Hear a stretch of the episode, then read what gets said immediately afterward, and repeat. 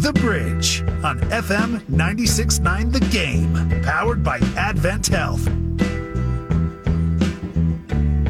That is correct. Advent Health, they are the proud partners, or they are proud partners with your Orlando Magic, the Tampa Bay Buccaneers, the Tampa Bay Lightning as well. To learn more, go to adventhealth.com. What year are we in for musical theme? Doing 72, Mike. 72. Uh, one of the great artists of all time, certainly the greatest Neil of all time, much better than Neil Diamond.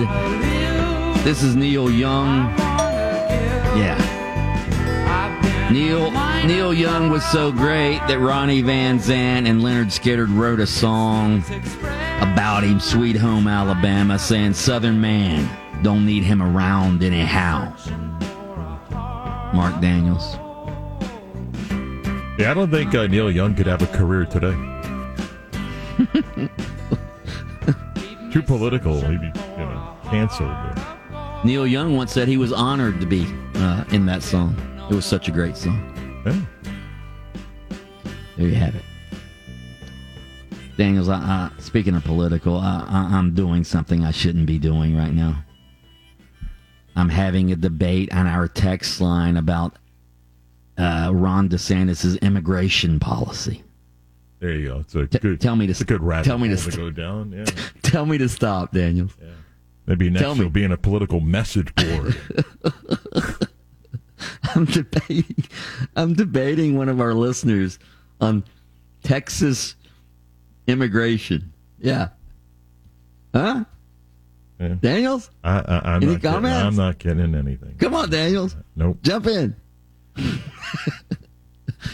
Uh, it's National Best Friend Day Never an issue today. until it actually impacts your life. Then it's like, oh, Right. Oh, kind of interesting. am I luring you in? No, no. Okay. Okay. National Best Friend Day. Somebody just texted in that Tennessee Mark is his best friend because he can chug a beer faster than LeBron changes teams. Wow. Remember when it was a stat? Well, you you were never a big beer drinker, Daniels, but back in the back in my like young college days, it was a status symbol how fast you could chug a beer. Remember? Oh yeah. I mean, I I remember Mike in Broward Hall, the University of Florida, the first time that we were in the uh, little common area, and it didn't matter what she looked like. The first girl that could chug a beer in seconds became the hottest chick on the floor. I was never a good beer chugger though. I would, I would always, you know, you know, spill the beer on the front of my shirt. I was trying to drink it so fast. Some guys could just open up their throat and essentially pour the beer down. Yeah, a- and then you had some guys that just thought, well, it counts when like half the beer was on, on their shirt and chest. Like you didn't. No, that was me. goes, yeah, I'm like you, you're bathed in suds right now. Like what are you talking Yes. about? Yeah. Oh, wow. All right. Uh, ask Mark question number one. Iron Sheik passes away yesterday, the great wrestling heel at the age of 81. One of the most yeah. One of the most vulgar uh, vulgar Twitter followers you could ever have. Vulgar Yeah. was the perfect word. I was trying to find the exact. I think I used lewd or something like that earlier. Daniels. Yeah. Vulgar is the perfect word for it. Yeah. I didn't know he became big on Twitter Oh after yeah, his yeah.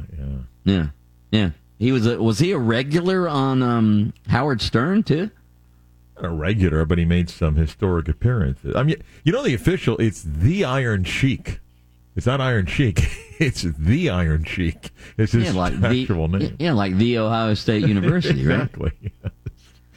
yeah. Okay, so the the question we had, I don't follow wrestling anymore. I used to follow it back when the Iron Sheik and you know uh, other heels of the past, the Russian bad men, the great Malenko, you know Volkoff, some of these uh, Ivan Koloff.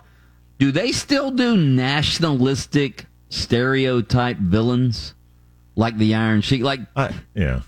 I don't. I don't watch as much. Uh, I mean, sometimes I'll tune in for the comedy of it, and my oldest daughter and her boyfriend are, are, are you know, big into wrestling. I say big; they, they, they, they enjoy watching. Um, I don't think you're getting away with anywhere near the stuff that you used to. I think there may be some characters that push the line a little bit, um, but I mean, I was- you're not getting anywhere near what you used to have.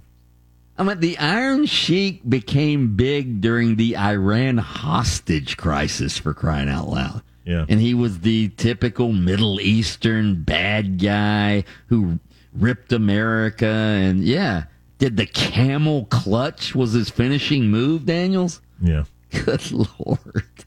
Yeah, you can just imagine Vince and his dad and, and, and the script writing for that. Like, yeah, I got an idea.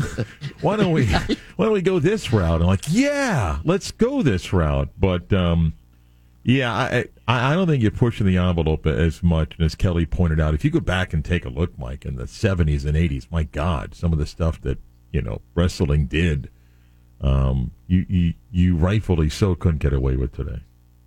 Yeah.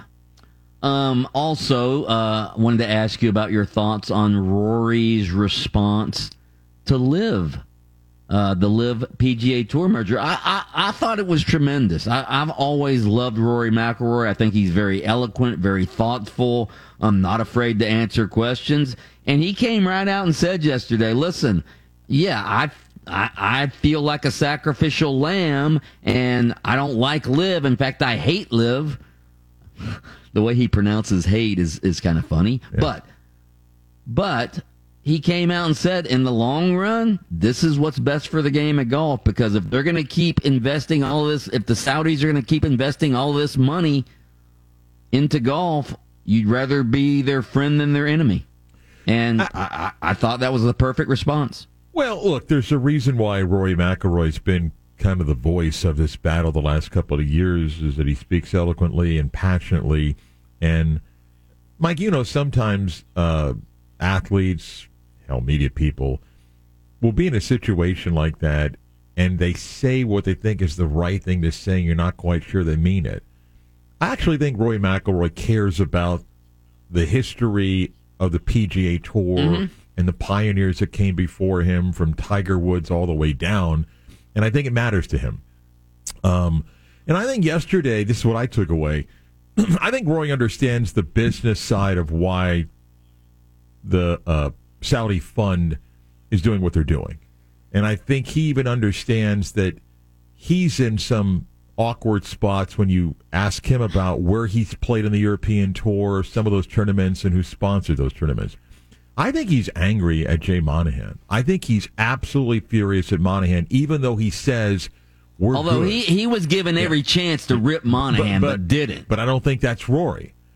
But I think privately, he's made it clear to Monahan, I don't like what you did. And, and maybe I don't like what you did because you didn't tell me what was going on and how you kind of welcomed me to be that face for you.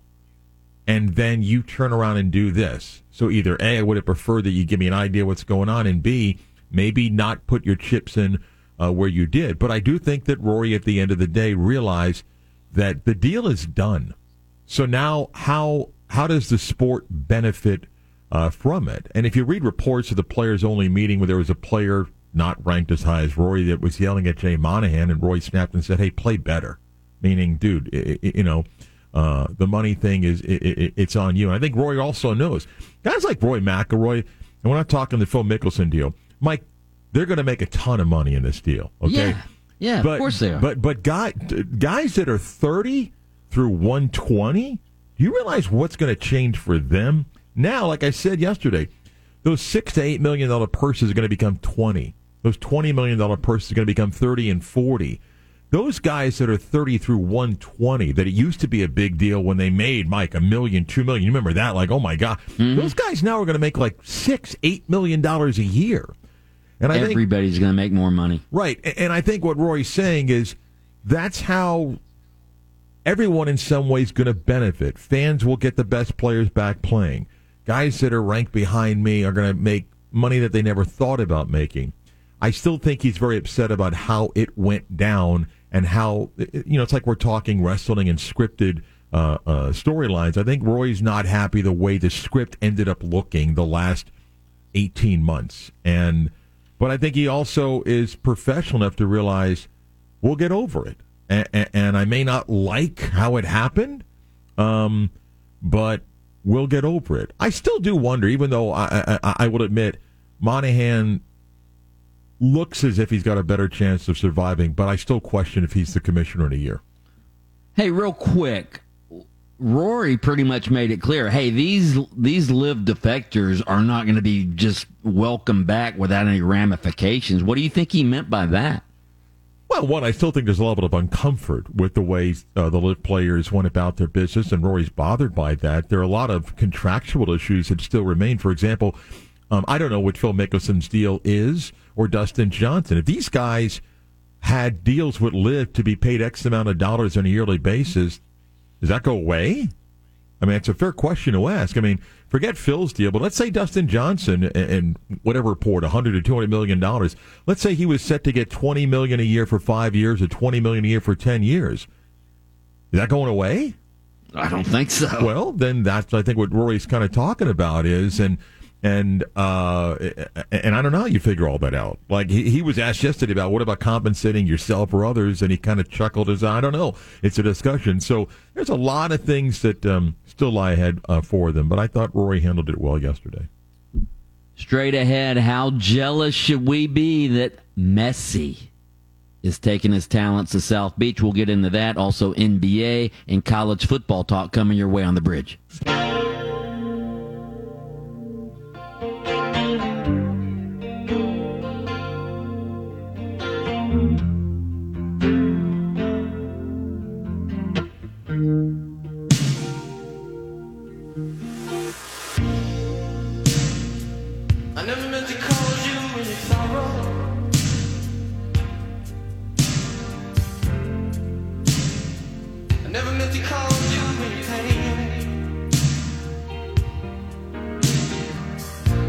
Welcome back to the bridge, brought to you by Advent Health.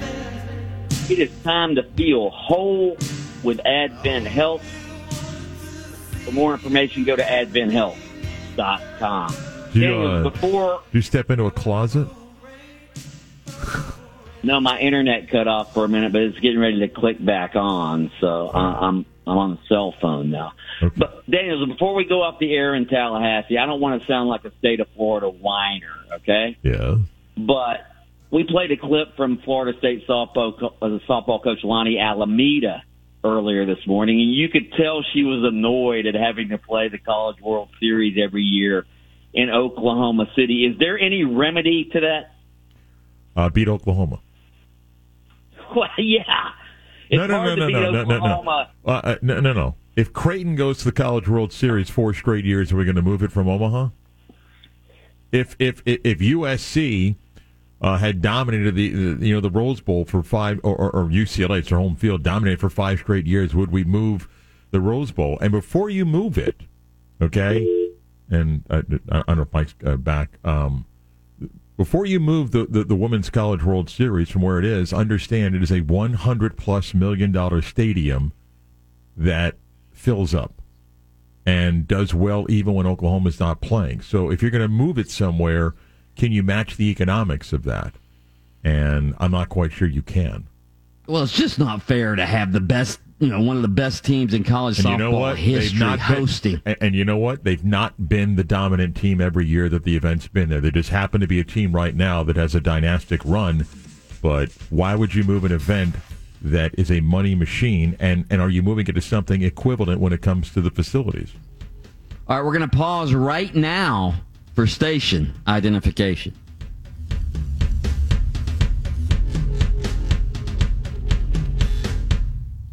Just one more point on that. There's been talk in recent years about taking the, the college baseball regionals and mm-hmm. moving them to neutral sites, that it's such mm. an advantage, you know, for, for particularly SEC schools when these tournaments are played at their stadium. And for years, I I believed in that, saying it, it's just ridiculous because college baseball's problem and softball's a little bit like this. I could tell you right now, I could probably successfully guess eight of the regional sites next year in college baseball, meaning those teams will have good years, and because they have great attendance, they will be picked uh, to host a regional site.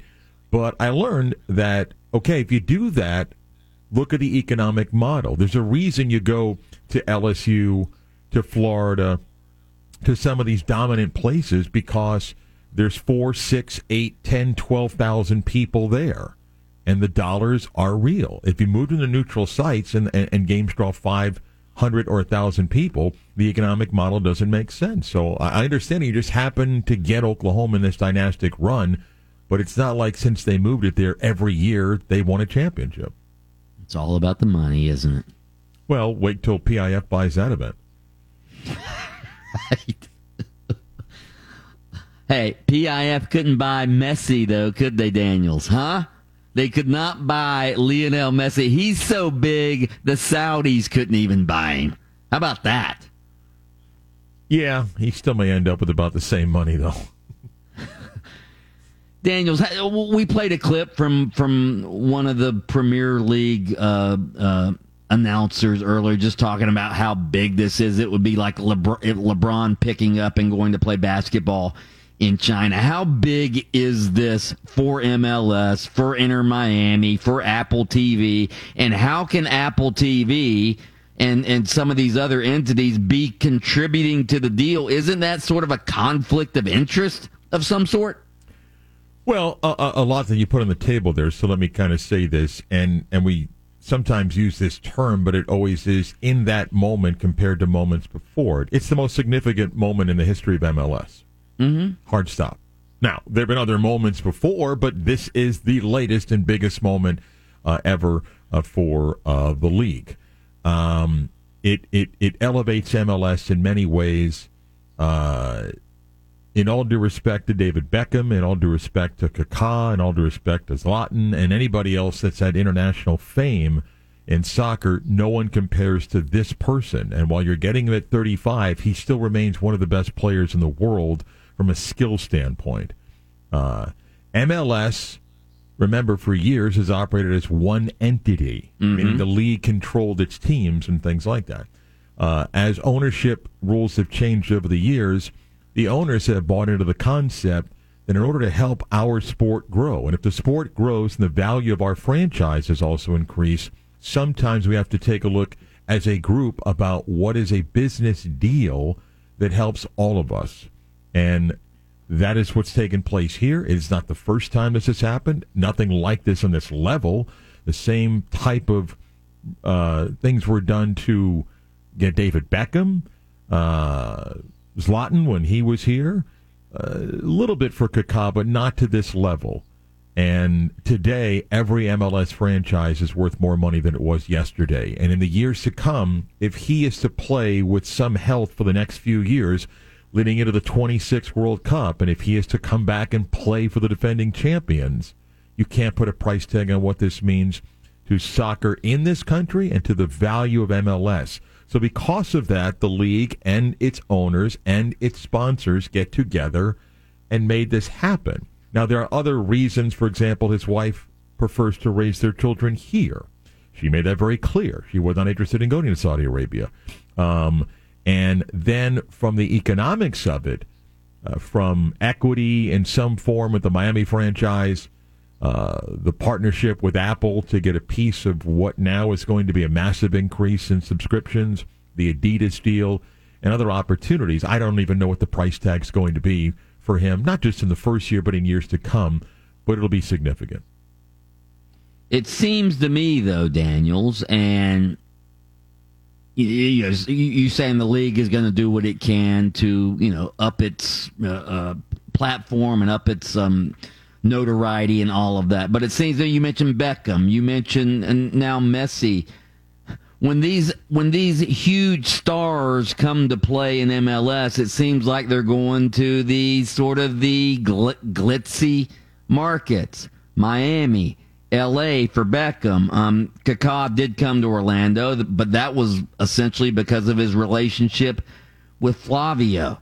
Um, so, how do you keep how do you keep the big stars and we, we talk about this in the NBA all the time from from gravitating like Inter Miami they stink they're they're in last place in the in the uh, Eastern Conference but because they're in Miami they're getting Messi right Yeah what's your question though My question is how do you prevent the big markets from getting the big stars You don't Okay I mean Mike Mike, So live with it.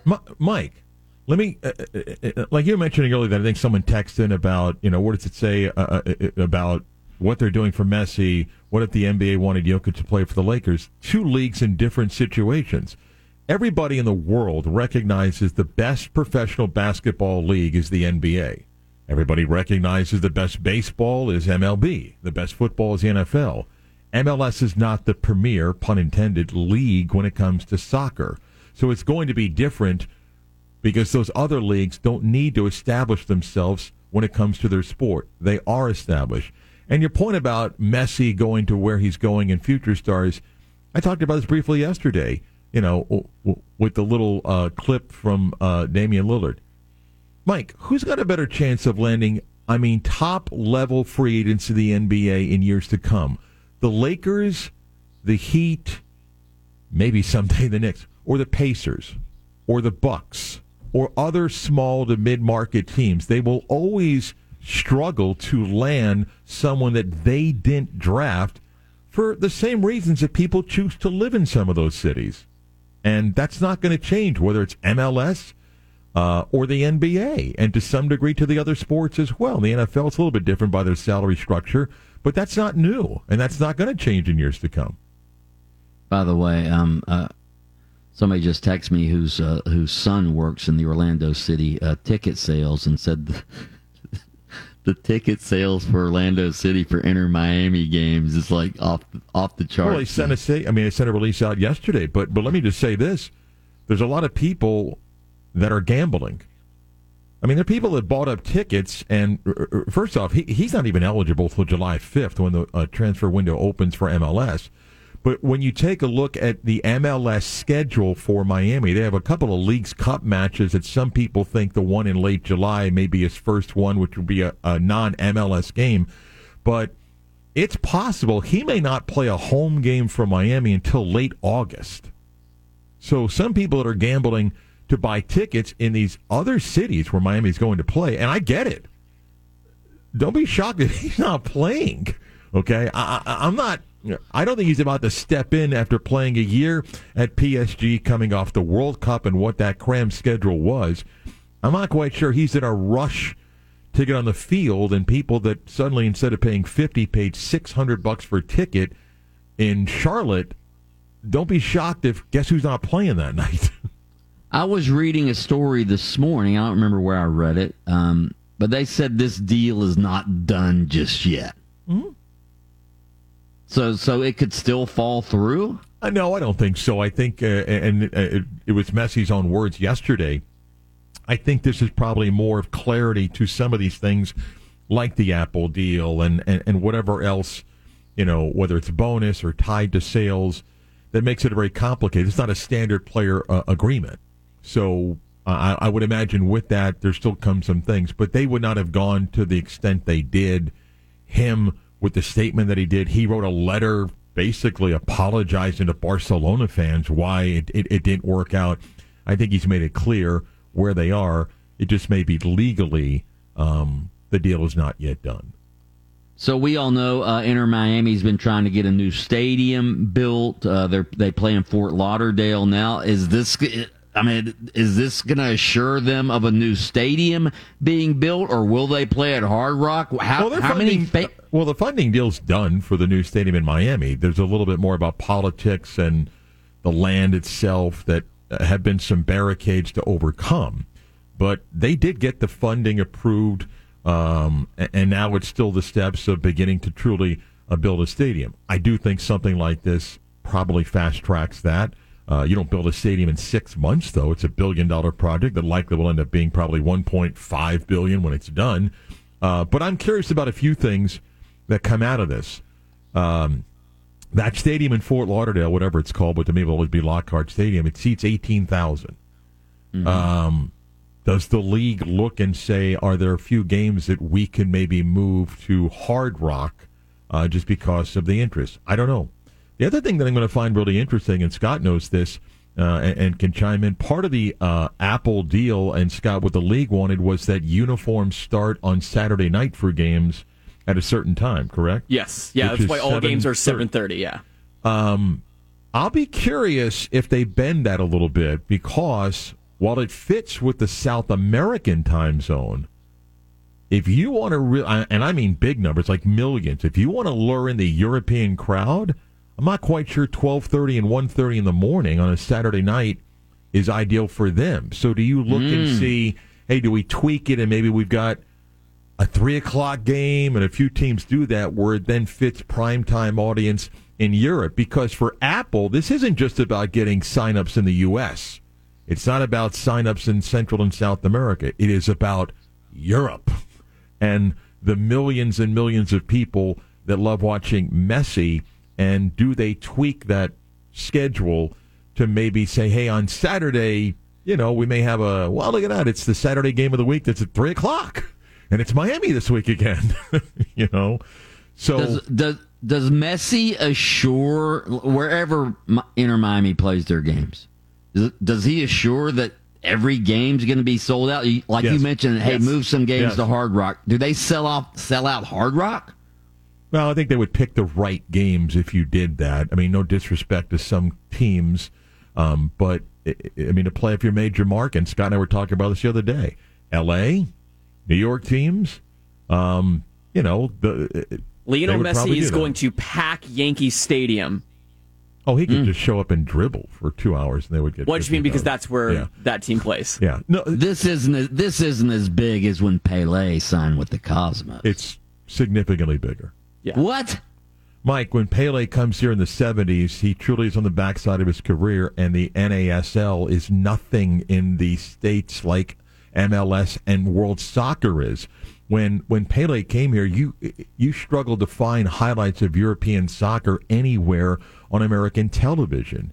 And when David Beckham came here, as significant as that was, if you take a look at the U.S. TV Pele was only 34 when he joined the Cosmos. Messi's 35. So And in all due respect, where Boom. soccer was both in the world and in the United States, nothing compares to. it. I mean, don't don't get me wrong. Pele had a significant impact, but this is just a different level because of where the world is and where this country is regarding soccer compared to where it was. Daniels, was. I'm just playing devil's advocate. I don't really believe that. I was just rattling. No, there are some old guard people that still tell you that, and and, and I I'm, I'm I'm not diminishing what Pele's impact was, but you know this is it's significantly differ, different, even in the caliber level of play of Beckham to Messi. Beckham didn't embarrass himself when he came here. Um, he still played at a high level, but Messi still is one of the world's best players. Nobody would argue that. Well, Where with also- Beckham, it was eh, backside. They're also two different players. Like Messi scores goals. Like Messi is like getting hat tricks in World Cup games. Like David Beckham is not that kind of. They're two completely different players. right. He just He was the MVP. Messi was the MVP of the World Cup. Exactly. Yes. Beckham was Yeah. not. Beckham was a great player, but different kind of player. And my and by the way, Mike, you, you can't put a price tag. Forget everything that he stands to make. You can't put a price tag if the assumption is that he's got two years and maybe an option for the third year in 26 of going into the World Cup, and he's playing here in this country, and he hmm. decides one more time the defending champions will have Messi. It, you can't put a price tag on that. Now, Kaká was only 32 when he signed with Orlando City, but he was on the backside of his career, right? He he wasn't nearly as good when or- at, at Orlando City Right. as he was when he was the FIFA Player of the Year. And an excellent player in his prime, but not Messi. Yeah, Just know. you know, I mean, Kaká was yeah, he Kaká was yeah right. Kaká. Won FIFA Player of the Year one time. Messi's won it seven times. So- Right, and, and as you pointed out, the relationship with the ownership here, the league bent a little bit to, to help it happen, and, and and and I think he was great for the time that he was here. Nobody will ever forget that first game, um, but not even on the same planet. Yeah. Back with more of the uh, bridge brought to Bavin Health next.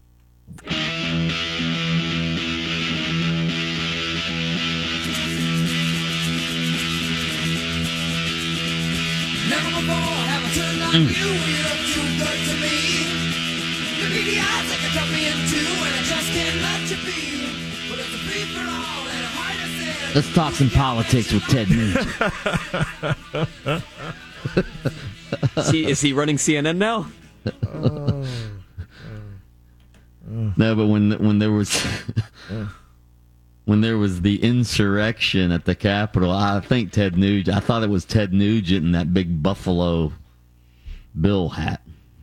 Looked like Ted Nugent to me, a young Ted Nugent. So I was, um, I just read, you know, Alan Shipnuck is the golf writer, the one that had the Phil Mickelson story first, right? yeah, the one who started all this. Right. So I just read his latest piece, and I I think you would agree. Alan has sources. Is certainly someone that that, that has. No question. He What's that website? Uh, Fire Pit Collective. Yeah, that's right. As he writes, he says LIV is going nowhere. He said that anybody that thinks that it's done is wrong, and he explains why. And it's hard to finish reading his piece and go, nah, that's all wrong. The- Well, Bob, I I don't know if it was Bob Harig, but somebody from SI.com wrote something about Greg Norman had a meeting with all of his LIV people, and he essentially told them, "We're we're here to stay." He sent them an email, and everybody thought that it was Greg saying goodbye. And he says, "We're going nowhere. If anything, we're about to be stronger." And as Alan wrote in the piece, the individual that heads the Personal Investment Fund (PIF), that LIV has been such a passion of his, and is so invested that it's going nowhere. And as Alan does write, Jay Monahan now reports to him. Okay, To mean, who? The person behind the personal investment fund. Okay, but not to Greg Norman. No. No. But their sense is um, probably still 10 to 12 tournaments, either on weekends that there's not a, not major, but bigger PGA event going against some of the smaller PGA events, or even competing head to head. Using the team model of maybe six LIV teams and then six teams that PGA guys put together themselves um, and just said that there's no way that because it's been such a passion of the individual behind the fund that there's no way they're just going to let that die and that there's too many contractual agreements like i said before who pays phil mickelson and dustin johnson was promised that anybody that thinks LIV is dead is wrong now yesterday i What? thought that, that that there's no need for it and uh, again we're learning there's so many things still to be worked out but if you read Alan's piece, you're like, hmm, maybe they're not going anywhere. Daniels, I went to the LIV tournament in Orlando. I liked, I, I mean, as far as being a fan on site, I liked it. I liked the LIV tournament. I liked the LIV format. Maybe they could make the LIV format and the, the you know the LIV tour. Maybe they could make that sort of like, you know, for lack of a better term, the AAA of the PGA Tour. You know what I'm saying? Well, Yasir Al-Rumayyan, who's that's the person who likes to be known as HE, by the way, but um, okay. He. he has no interest in what you just suggested, according to Alan. Okay.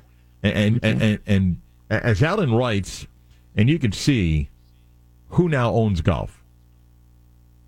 And to some degree, this one person and this fund now basically has the power. While there'll be a board that the PGA is putting together with this new entity, and uh, Yasir Al-Rumayyan will be basically the head of that, as Alan writes, make no mistake, there's one person now that will control everything. Money. Well, they're the major. inv- They're the major investor Right. in this whole thing, and Right. they're the they're the PGA Tour's major sponsor now. Right. So his point is that as long as he doesn't want it to go anywhere, it's not going anywhere. And that he sees this as an opportunity, he meaning Yasir Al-Rumayyan, sees this as a chance to grow, LIV, and to continue to build that brand while offering, you know, the PGA Tour opportunities that it wasn't able to do before. So this is still fascinating on so many levels. And like most mergers, whatever you might call this, really isn't a merger, just because it's announced, it's years before things settle into whatever it's going to be. And my guess is that's going to happen here with golf, PGA Tour LIV. It may be 2025, 2026 before you go, oh, okay, so this is now what they're doing. And there's still much to be uh, sorted out. Uh, but Alan writes that anybody thinks those three letters are, are, are going, they're not going anywhere because the guy that Well, basically Rory, Rory McIlroy, Rory said yesterday he thought they were going to be gone. Well, He thought LIV was going to be gone. He said he hates did I. LIV, and if he reads yeah. Alan's piece, he may still feel the same way, or, or he may say, "Great, I got to deal with this," um, you know, for, for, for, for years to come. And look, what's not going to change? Not just Rory McIlroy and anybody else that felt those group of golfers that left were wrong. Mike, you know this. I'm not going to stand on the first thing and go, "Hey, we're cool," you know, and. and if they keep giving Bryson DeChambeau a live microphone, it's only going to make it worse for crying out loud. Like whoever thought it was a good idea to put him on CNN for an interview, my God. Um, what did he say yesterday? Oh my God! He just, it, it, it, I mean, whether it was about 9-11, whether it was questions about the fund, it was just like sometimes it's good to say, "Hey, can't do it. Thank you for the invite." you know what? I mean, if you don't really know what you may be asked and and, have an answer, then then just say, "Hey, thank you for the invite. I I, I just can't make it." Why would they put the meat head? I don't. Well, Um, I mean, huh? right now it's CNN. Who the hell knows who's running that place? So anything's possible. But you watch No, I don't like blame CNN, but but who from from LIV thought it was a good idea to put the meathead on on national TV? it's a five minute be a- clip, and like ninety seconds in, it's just so cringeworthy. Like, oh my god, please don't ask him another question. Like, go to break. Anything, just don't ask him another question. I didn't actually see the interview. I, I read a couple of the. Didn't it, didn't somebody ask him about 9-11 and he said, "Well, everybody makes mistakes." Well, it was an interview with Kaitlan Collins. I mean, she did the interview, and he just. He, he- like I don't know what he and his people thought she was going to ask about. I mean, she wasn't going to say, "Hey, how do you hit a ball 330 yards?" or "What's it like to have 90 yards to the green over water?" She's not going to ask that question. And whoever was prepping him, it's kind of like, "Yeah, no, she won't ask any of that stuff." And like right out of the box, and he's like, "Oh, uh, Could you could you tell he was uncomfortable? Yes. Well, one uncomfortable and two just clueless. God, Yeah, just clueless. Like, wow. Uh, So, anyway. peace, love, boiled peanuts. Have a great show. All right, Mike, thank you. Scott's back today. Thursday edition of the Beat of Sports, and it kicks off next.